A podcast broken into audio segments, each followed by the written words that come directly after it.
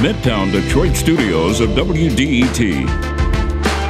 This is Detroit Today.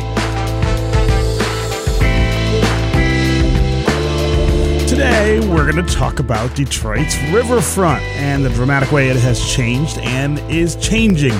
Mark Wallace, the CEO of the Detroit River Conservancy, will join to talk about what's happening now, especially along the West Riverfront. And Amy McMillan of the Huron Clinton Metro Parks will join to talk about a new space that will soon open along the straits. And it's summer. We want to hear from you. How are you using Detroit's riverfront these days? That's all next on Detroit Today. But first, the news from NPR.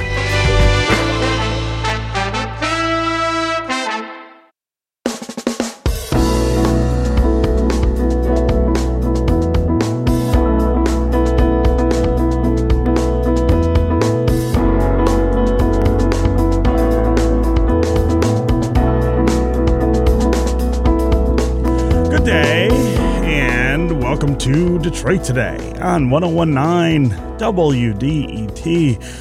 I'm your host, Stephen Henderson, and I'm really glad you've decided to join us today. There are so many ways to think about how our city's river and our long riverfront absolutely define who we are around here. But this one has always been my favorite. It's our name itself Detroit, which of course means strait in French. It's a reminder that Detroit is the river, literally. And the riverfront has long been intertwined with Detroit's identity and its growth from its early days as an important port along the Great Lakes to its pivotal role in the auto industry boom. uh, Our, our riverfront has been central to the city's triumphs. But as we've discussed on the show before, Detroit and Michigan generally face a stagnating population. And so you wonder whether Detroit's riverfront could potentially be a key again to helping to revitalize the city and the region. For so many cities and countries around the world, riverfront spaces serve as really vital parts of their identities and communities, and they are the reason that people want to live there. It's the reason that some places continue to grow. But what is the mix of success that makes that happen? And how are we doing with that here in Detroit? I say this all the time, and I'm going to say it again. There's no space in Detroit that has changed more in my lifetime than the riverfront. It doesn't look or feel anything like it did when I was a kid here growing up in the 1970s and 80s. And of course, for my kids who've grown up over the last decade or so in Detroit, the riverfront is a critical, key public space, and they don't know it any differently. But what does all of that really mean for Detroit itself? What does it mean for our efforts to grow again? A little later in the show, we're going to be joined by Mark Wallace. He is the president and the CEO of the Detroit Riverfront Conservancy. We're going to learn more about the work that the Conservancy has undertaken over the past two decades and what is going on now. If you haven't been over to see the changes on the West Riverfront, you really owe yourself a trip there to catch up. But first, to get an idea of how these spaces are utilized in other places around the world, I'm joined by Stefan Gruber. He is the director of the Remaking Cities Institute at Carnegie Mellon University. As a registered architect and researcher, he spent significant time living around the globe exploring how urban centers can thrive. Professor Gruber, welcome to Detroit Today. Good morning. Thanks for having me. Mm-hmm.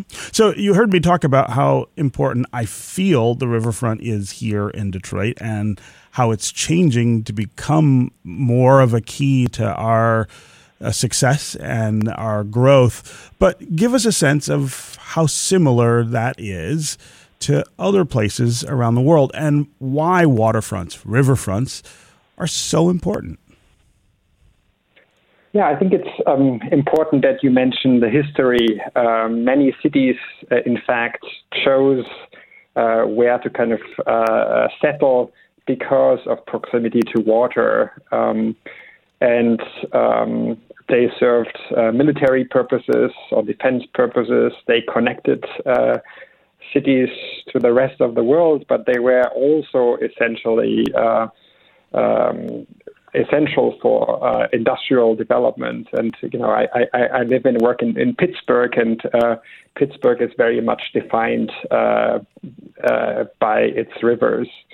Um, but as uh, cities like Pittsburgh and uh, Detroit um, have deindustrialized, there is also an opportunity to kind of redefine their relationship um, to the water and uh, rethink uh, maybe a relationship that was mostly extractive uh, and, and, and imagine uh, what they can do uh, for its citizens. Um, so, that, yeah, go ahead. Oh, go ahead. Go ahead and finish. Go ahead. Well, I, I think that, that that deindustrialization has kind of opened up a lot of uh, spaces along uh, rivers uh, in, in, in, many cities around the world, and this is why we have actually uh, been uh, observing uh, the kind of reinvention or kind of reclaiming uh, of uh, the, the, the, riverfronts uh, as public spaces and as spaces that serve um, recreational purposes, but also contribute to the kind of economic vitality of, of cities and lastly, also uh, important ecological purposes. So, so let's think of some places that you would point to, especially here in the United States, that you think have made the most of that shift that you're talking about, away from industrialization and and toward uh, a public kind of recreational entertainment space. What what places should Detroit uh, even though we've come a long way, and and I think now we stand out as an example for other cities. Uh, but but what cities would you point to that that we should still be emulating or or borrowing from? Absolutely. So, I mean, I think Pittsburgh is a, a fantastic uh, example, and uh, I mean, I actually also spent quite a bit of uh, time with my family along the, the, the river. Um, I think that uh, Pittsburgh um, saw that potential early on, and since the 1990s uh, has placed important civic uh, facilities, uh, our baseball and uh, football stadium, the kind of uh, convention center, and, and, and, other important institutions along the river. Um, hence, it kind of attracts uh, people to kind of come to the river, but then also linger and, and spend more time. And especially over the last uh, uh, two decades, uh, the city has made uh, a kind of a concerted effort to reclaim uh, some of the, the, the riverfront and made made sure that when developers would come in to build apartments or offices, that the, the, the, actual access to the river would be uh, guaranteed, and this uh, access uh, would be available to all uh, residents in the city. Hmm. So, so I think that making it actually uh, publicly accessible is maybe the, the, the the most important step because if we actually experience uh, the, the, the the river as a as as, a, as, a, as an important resource, uh, we also become better stewards uh, towards uh, the, that that that that environment uh, and care for it. I think. So so I want to talk about the the the balance that we still, I, get, I think, our challenge to strike along riverfronts in, in cities, they still are very much uh, drivers of economic activity. And you mentioned some ways uh, in your answer about other other riverfronts we should be looking to. There's still the possibility to to build residential areas and commercial and retail and entertainment spaces, but then there is also this drive to preserve public space. And here in Detroit, it really was about just creating that public space. It didn't exist uh, before. What is the right way to think about that balance and and and how we push forward uh, in cities that had not used their their riverfronts in in really productive ways? I mean, I think that that is always a kind of um, uh, kind of an act of negotiation. I think some investment is important in order to be able to increase the tax base, uh, but also bring kind of a diversity of uh, users and people uh, to the river. Uh, but at the same time, I think it is key that everyone can enjoy uh, the river, uh, the waterfront, mm-hmm. uh, and is, for instance, not forced to consume. So you want to be able to uh, enjoy the river and not have to sit uh, in a restaurant uh, and pay for that experience.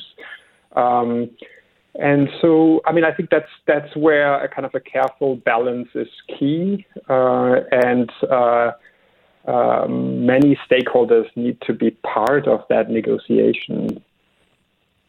I'm talking with Stefan Gruber. Uh, he is the director of the Remaking Cities Institute at Carnegie Mellon University in Pittsburgh.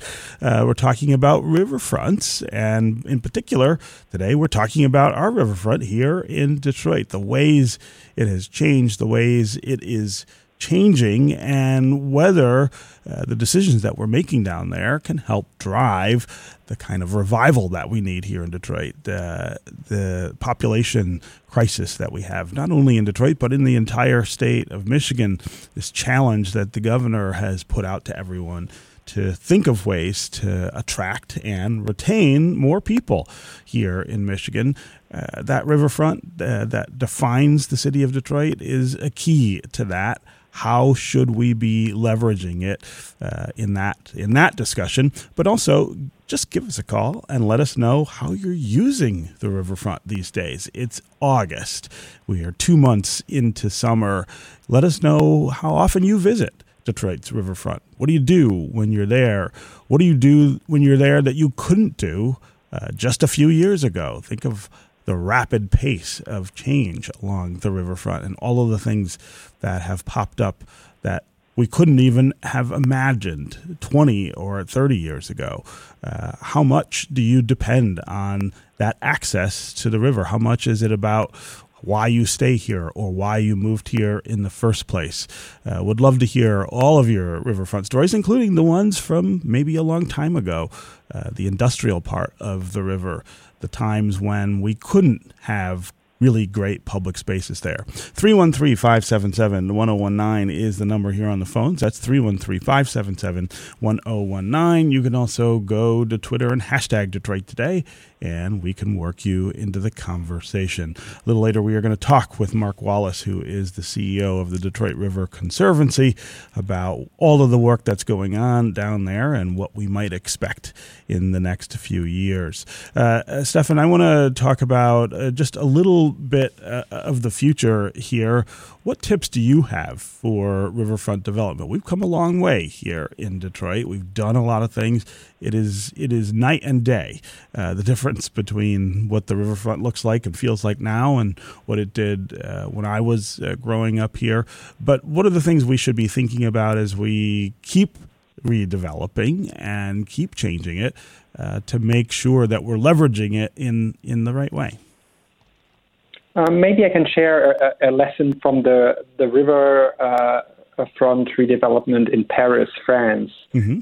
What is what was really beautiful about uh, the transformation of Paris's relationship to its uh, River Seine is that it happened very incrementally. Uh, it used to be mostly a kind of a highway for cars to just kind of move through the city as quickly as possible. Um, and about two decades ago, the city um, started to redefine its relationship.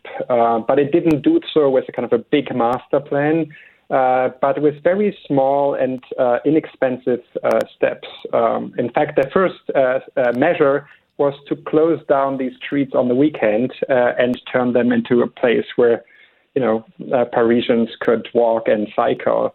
And that turned to be uh, out to be so successful that then they started to kind of expand this, and then they put down some planters and deck chairs, um, and gradually kind of reclaimed more and more of the riverfront. Hmm. Um, what, the lessons that I think we can learn is that uh, sometimes the best way to start urban transformation is not with big investments, but with very simple steps and see how the community responds, what they like and enjoy, and learn from that and then gradually improve it. Uh, I think this is um, a, a, very promising way also to encourage uh, community participation, uh, participation, uh, and make sure that uh, everybody is on board with uh, the change that a city is undergoing. Yeah, yeah. Okay, uh, Stefan Gruber, director of the Remaking Cities Institute at Carnegie Mellon. Great to have you here with us uh, on Detroit Today. Thanks so much for joining. Thank you for having me. When we come back, we're going to be joined by CEO and president of the Detroit Riverfront Conservancy, Mark Wallace. He's going to talk about the progress of our city's riverfront and what the plans are for both the immediate and the long term future. Really cool stuff happening right now along the riverfront to change it. We'll also get to you, our listeners, on the phones and on social. 313 577 1019 is the number here. That's 313 577 1019. You can also go to Twitter and hashtag Detroit Today, and you can be part of the program that way. We'll be right back with more Detroit Today.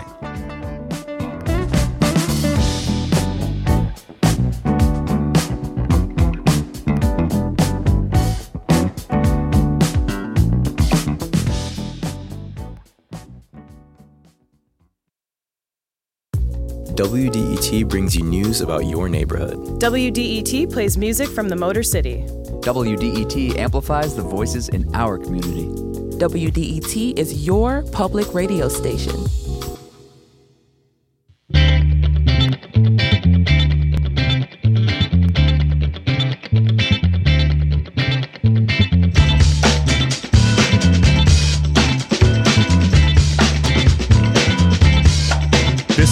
Detroit Today on 1019 WDET. I'm Stephen Henderson, and I'm glad you've joined us. I'm especially glad you've joined us because I'm really excited about the topic of today's show. That is our riverfront here in the city of Detroit, the way it has changed, the way it is changing, and what that means for all of us. We want to hear from you during the conversation as well. Call and tell us how you're using Detroit's riverfront these days. Maybe you live close by to the riverfront and it's a frequent place that you go for entertainment or recreation.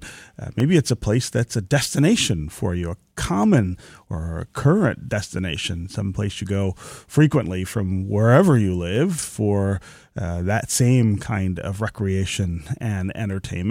Also, give us your memories of Detroit's riverfront. Mine are so vivid because I spent a lot of my childhood living just steps from the riverfront, but it wasn't much of a presence. We didn't go down there because there were so few public spaces. You had to go to Belle Isle to experience the river. Now, of course, from the Belle Isle Bridge almost all the way to the Ambassador, we are experiencing the river in all of these new and exciting ways.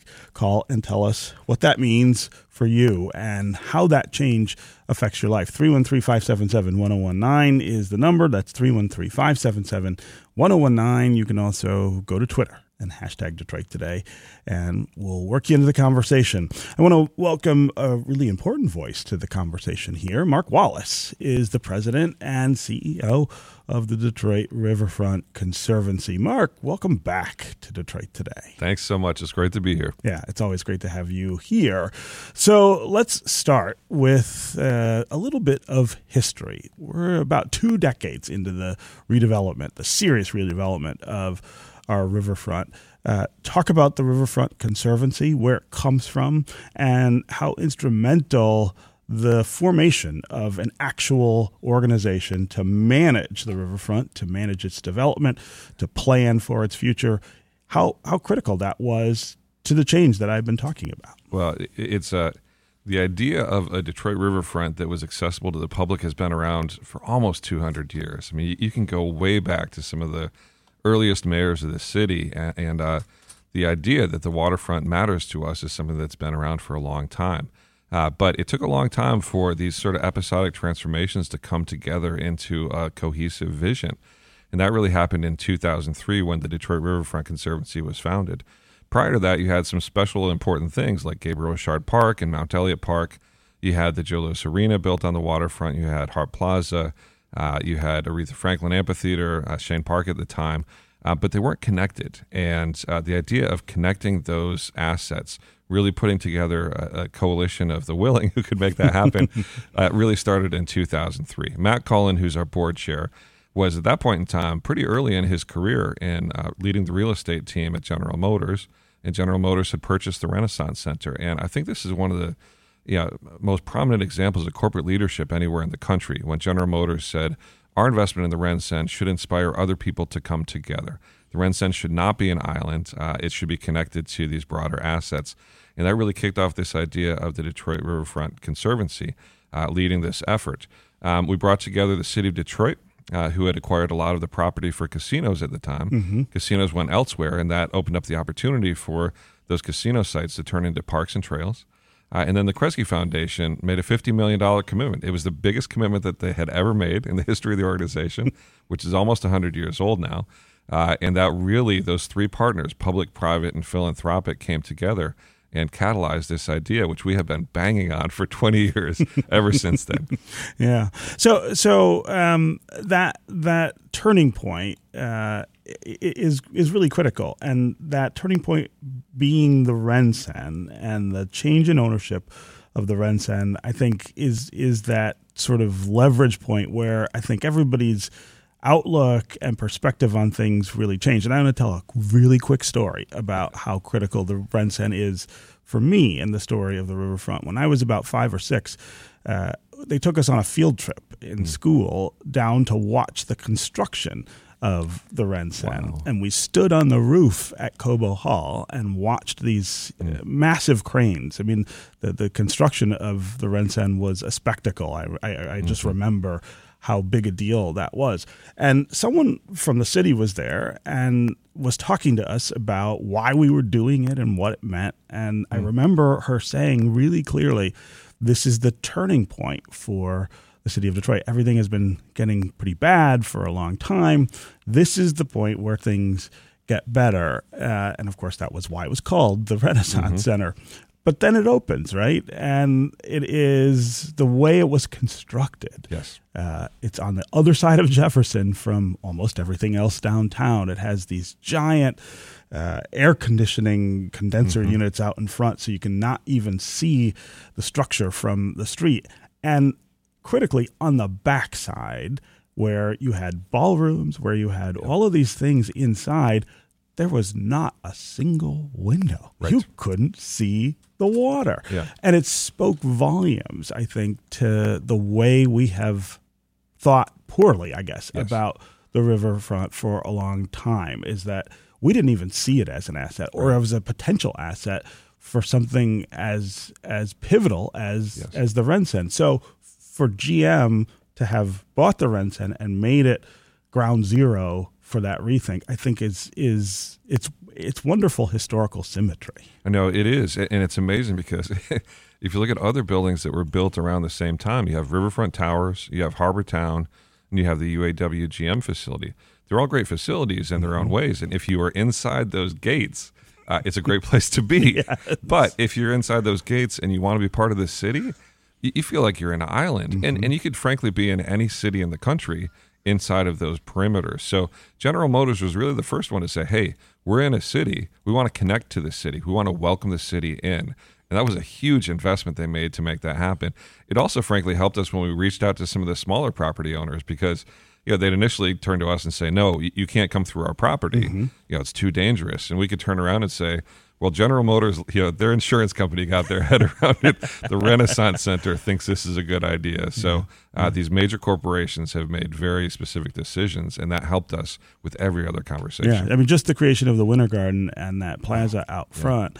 Cha- I mean, I had never seen I had never seen that part of the river before uh, before that happened.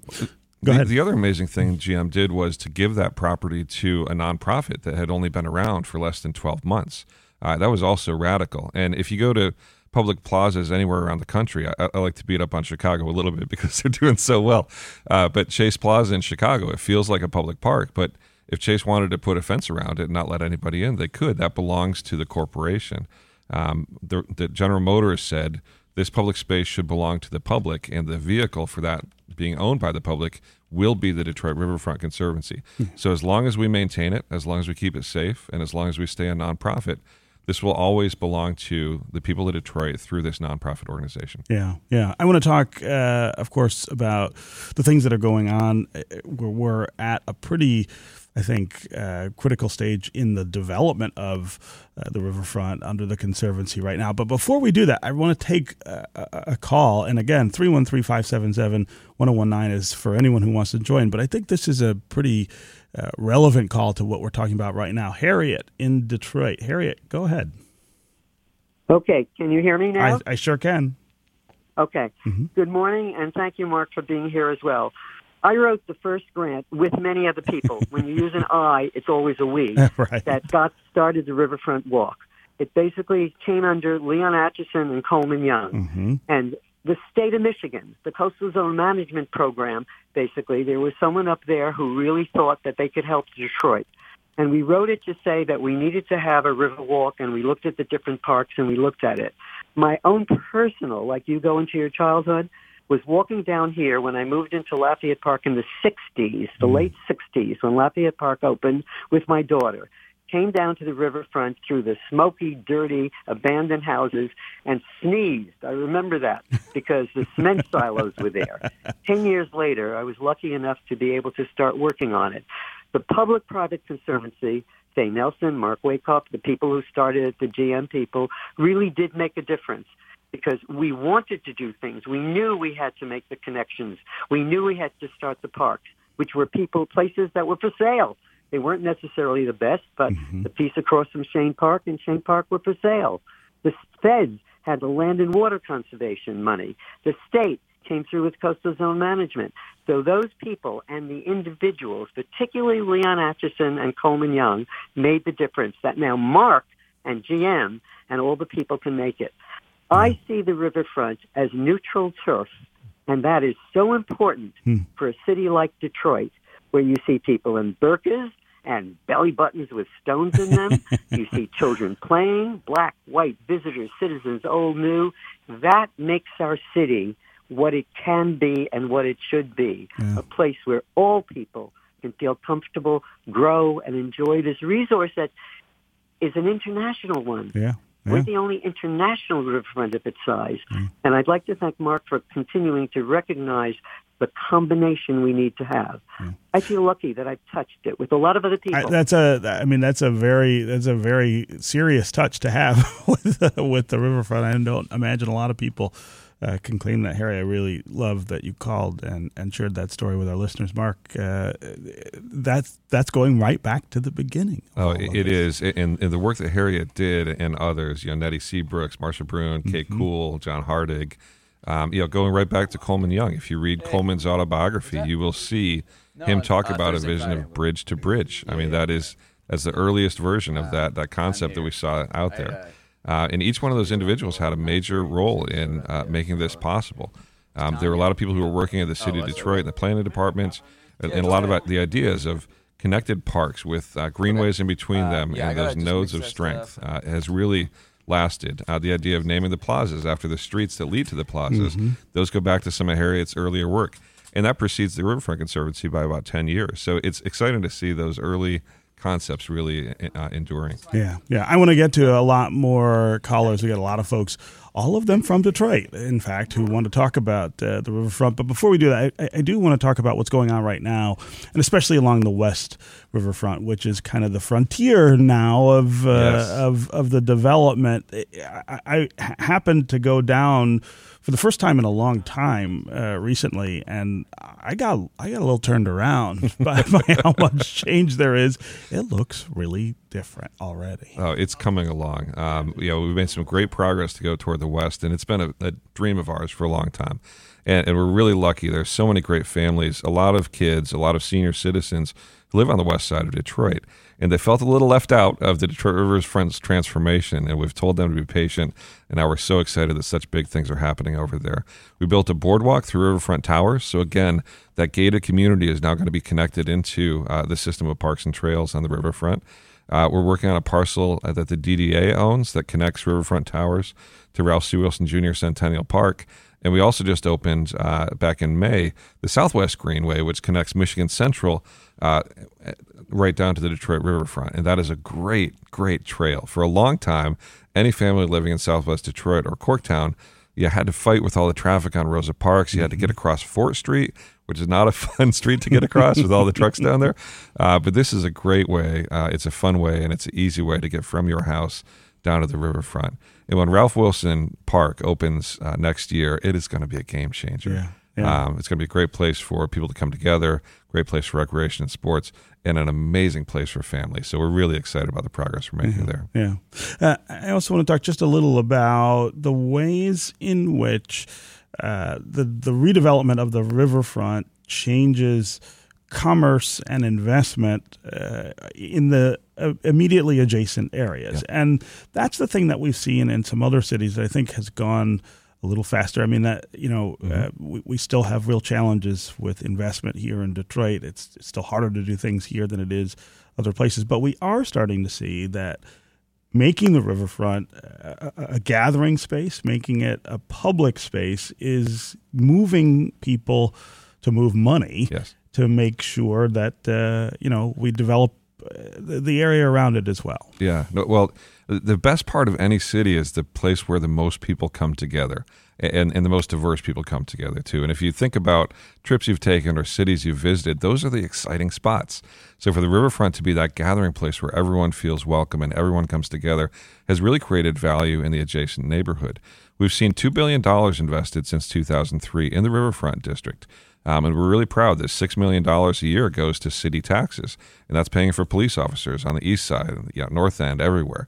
Um, so we're excited about that economic development.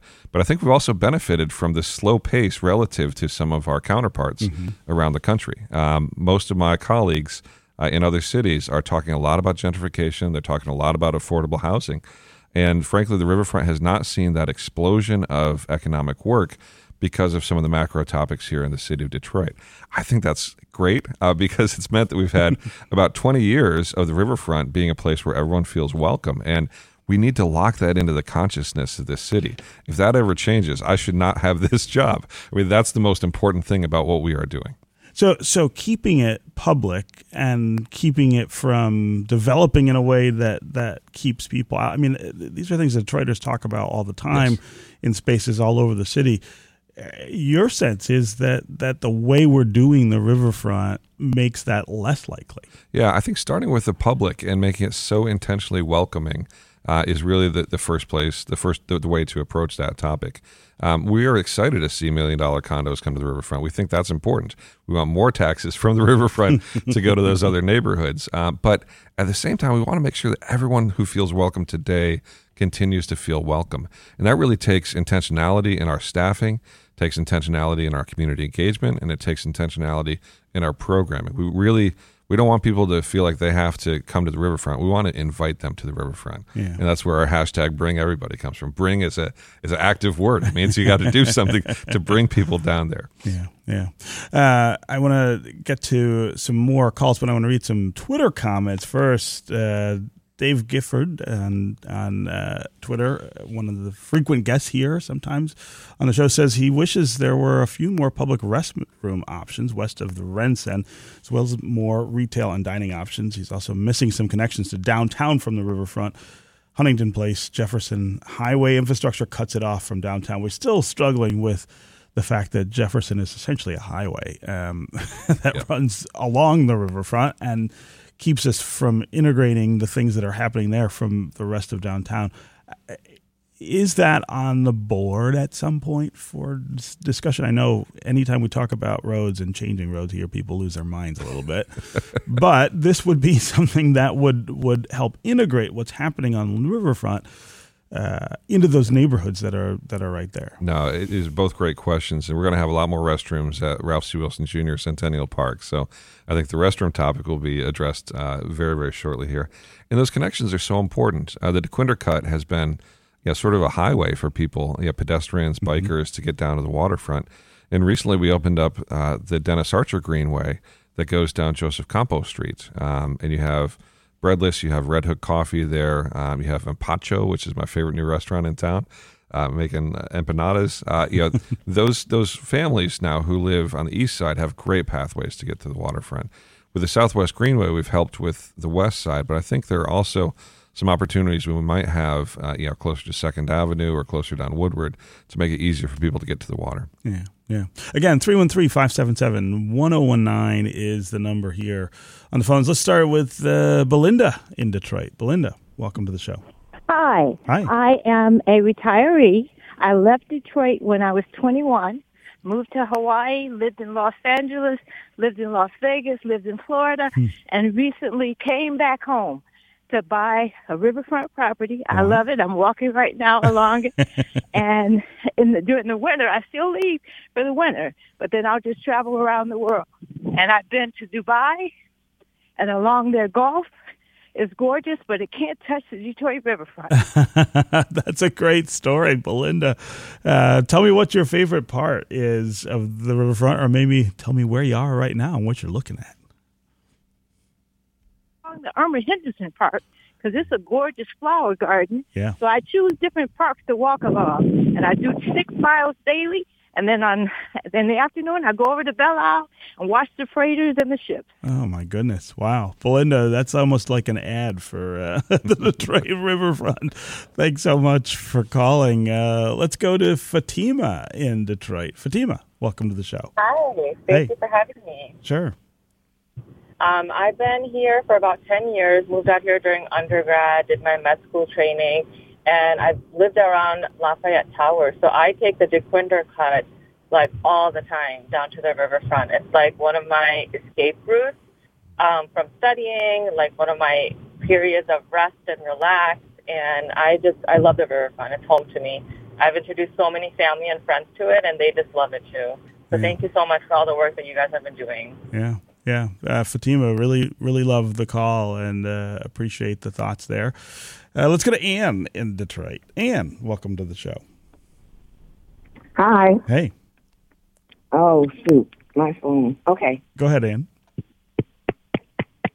All right. I'm sorry, I couldn't get it off the speaker for some reason. It seems like I got little gremlins in my phone at times. but hi, everybody. I'm so glad to hear the story. This is a wonderful season for new things to happen in Detroit. Mm-hmm. And um, I'm just a, a native river rat. so I've been here before I was born, down in the town, and uh, the Lafayette Park area, mm-hmm. down in that the condos over in that area is where I grew up. So I'm just like I feel like I'm just a part of this illustrious uh, Renaissance.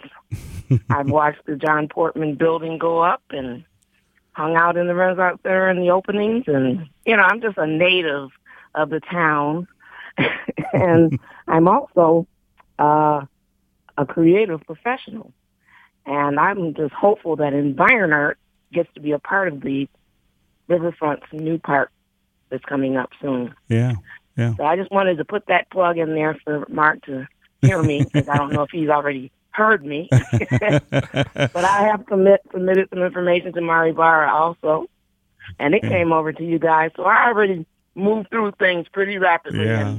and I, I'm one of I, I really appreciate the call and and that thought. Uh, talk about what uh, is happening on on the West Riverfront again.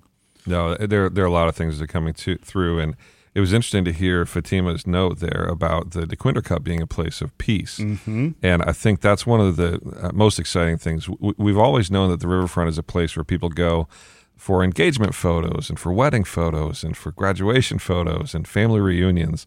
Um, what we discovered during the pandemic, especially, is it's a place where people go when they're having really hard times. Uh, it's a place you go when you got to get out of the house. It's a place you can go uh, when you're having a really bad day. And just to be close to nature, just to see other people, even if they're strangers, Mhm. uh, is a source of resilience. And it's it's something I think we need to expand our definition of. A lot of times we think of resilience as being able to to survive a storm or a natural disaster or some sort of economic disruption, but resilience is really about our mental stability, how strong we stay as humans in our hearts and in our minds. And the riverfront really significantly adds to that, especially for our seniors and especially for our families. Yeah, yeah. Okay, we are going to take another quick break. When we come back, we're going to keep Mark Wallace, the CEO of the Detroit Riverfront Conservancy, with us. We'll also add another voice to the conversation. Amy McMillan is the director of the Huron Clinton Metro Parks. We are going to get Detroit's first metro park along the riverfront really soon. We're going to talk about that decision, how that changes not only the riverfront, but also the relationship between Detroit and Huron Clinton Metro Parks. Also, we'll continue to hear from you guys, uh, the listeners, on the phones and on social. 313 577 1019 is the number. You can also go to Twitter and hashtag Detroit Today. We'll be right back with more Detroit Today.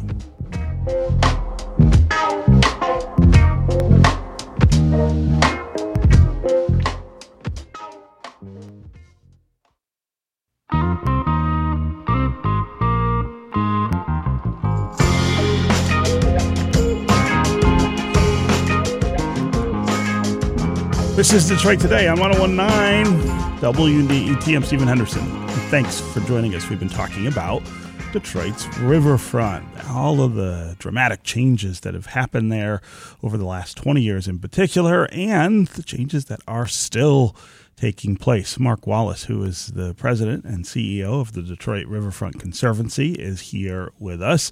I want to introduce another voice to the conversation as well. Amy McMillan is the director of Huron Clinton Metro Parks, and there is something pretty exciting about to happen pretty soon with Metro Parks and the city of Detroit and our riverfront. Amy, welcome to Detroit today. Thank you so much. Yeah. So tell me about this decision to open Detroit's first Metro Park on the riverfront next year. Uh, that's pretty quickly. give us a give us a sense of how this is coming together and what that means. This idea of Huron Clinton Metro Parks, which serve about seven million people a year in other places, now coming to the city of Detroit.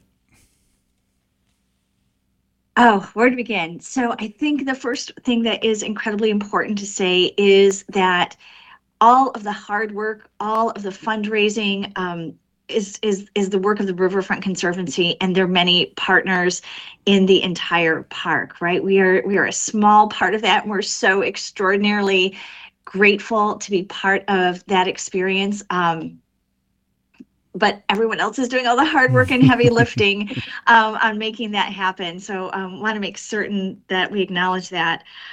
You know, the the metro parks have never had a a physical presence in the city of Detroit in our entire history since 1940 when the legislature created the metro parks. And it is something that has been this big gaping hole for all of that time.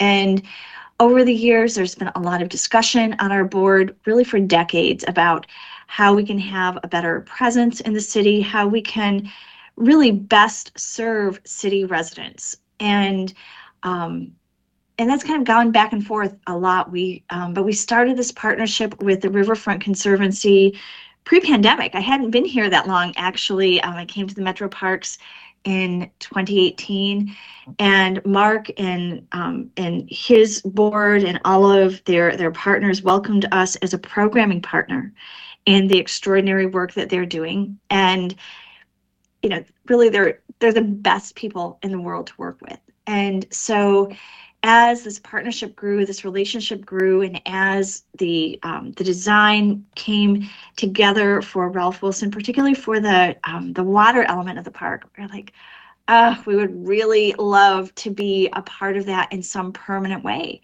And so Mark and his team and and I started this conversation. We wrangled our boards into the conversation and in December of last year, our board said yes mm. to the naming opportunity, to having a physical presence in this really extraordinary park in you know in this amazing city and um, here we are today. Yeah.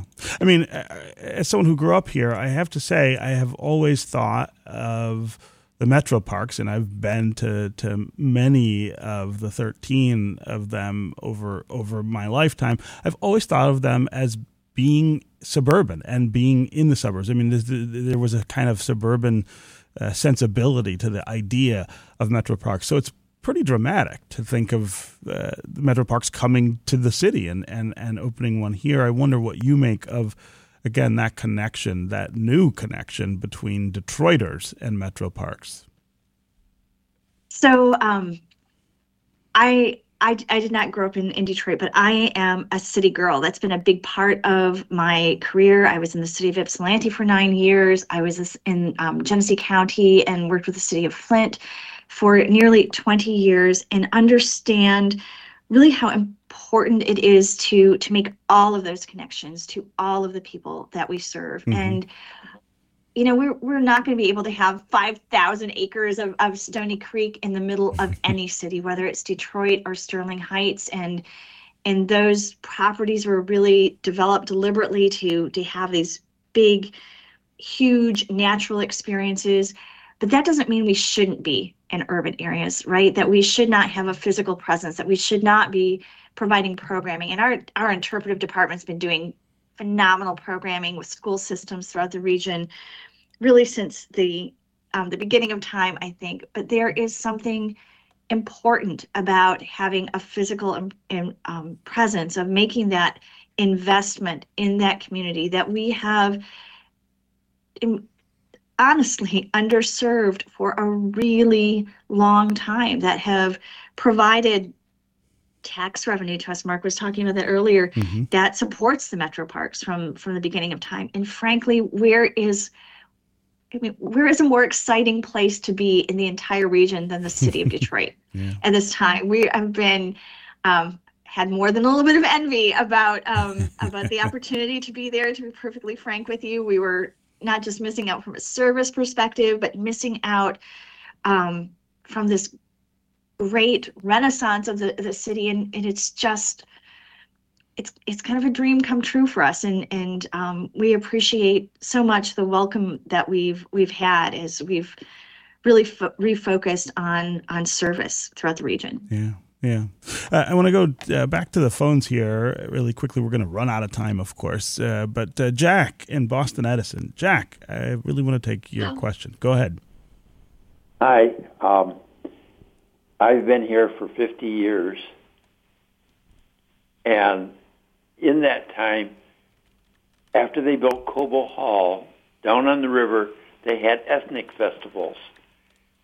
Different ethnic groups in Detroit would come down on a weekend and they would serve their food and they would have various things that they could um, share with the public and mm-hmm. sell souvenirs and things like that that were appropriate for them. And I thought those were wonderful. And then when they decided to build Hart Plaza, they said that they were going to have areas inside Hart Plaza for the ethnic festivals. But once it got built, instead of having the volunteer groups come down, they had restaurants move into the yeah, area. Yeah. And it's changed. We lost something there. Yeah, Jack, I, I, really I don't mean to cut you off, but we're going to run out of time, and I want to give Mark a chance to to answer that. Uh, Mark, we've got about two minutes left. But go no, ahead. that's a great topic, and it's something I think we should collectively be thinking about. Hart Plaza is part of the city's uh, park assets, but um, everyone talks about those ethnic festivals mm-hmm. that preceded my time. but I think there's something there that we could build on. So, Jack, I appreciate that note. Yeah, yeah. Um, Amy, uh, uh again, we're going to run out of time pretty quickly here, but I do want to talk. Have you talk just a little about the future and whether this uh, this new park is the opportunity to maybe do more with Huron Clinton Metro Parks in Detroit. Thank you so much. I think that you know this the sky is the limit as regards um, our investment in, in this new park, our participation in the work that's going on there. We just finished the first year of um, a supplemental science program with DPSCD that um, will send you the, the link to the video. That was really extraordinary. We're looking forward to expanding that. Um, speaking of festivals, we were a sponsor of the JIT Festival in the city this mm-hmm, weekend. That mm-hmm. was really well received. and so there are so many great opportunities with community partners. The Riverfront Conservancy does such a great job of connecting to the community. Um, so I can't wait to see what we do next. Yeah. Yeah. Okay. Uh, quickly, uh, Mark, we've got a caller who was asking about the fountains out in front of the RenCen. I have this unbelievable picture that is uh, in lots of places on my phones and stuff uh, of my kids as little kids mm. dancing in that fountain. Um, is it gone? No, the the fountain is still there. it's not functional right now. Not operation in operations right now, I should say.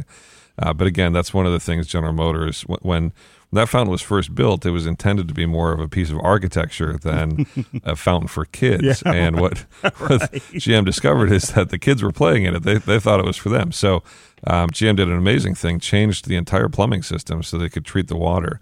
Um, but they have not been operating that for a couple years, and I'm not sure exactly why.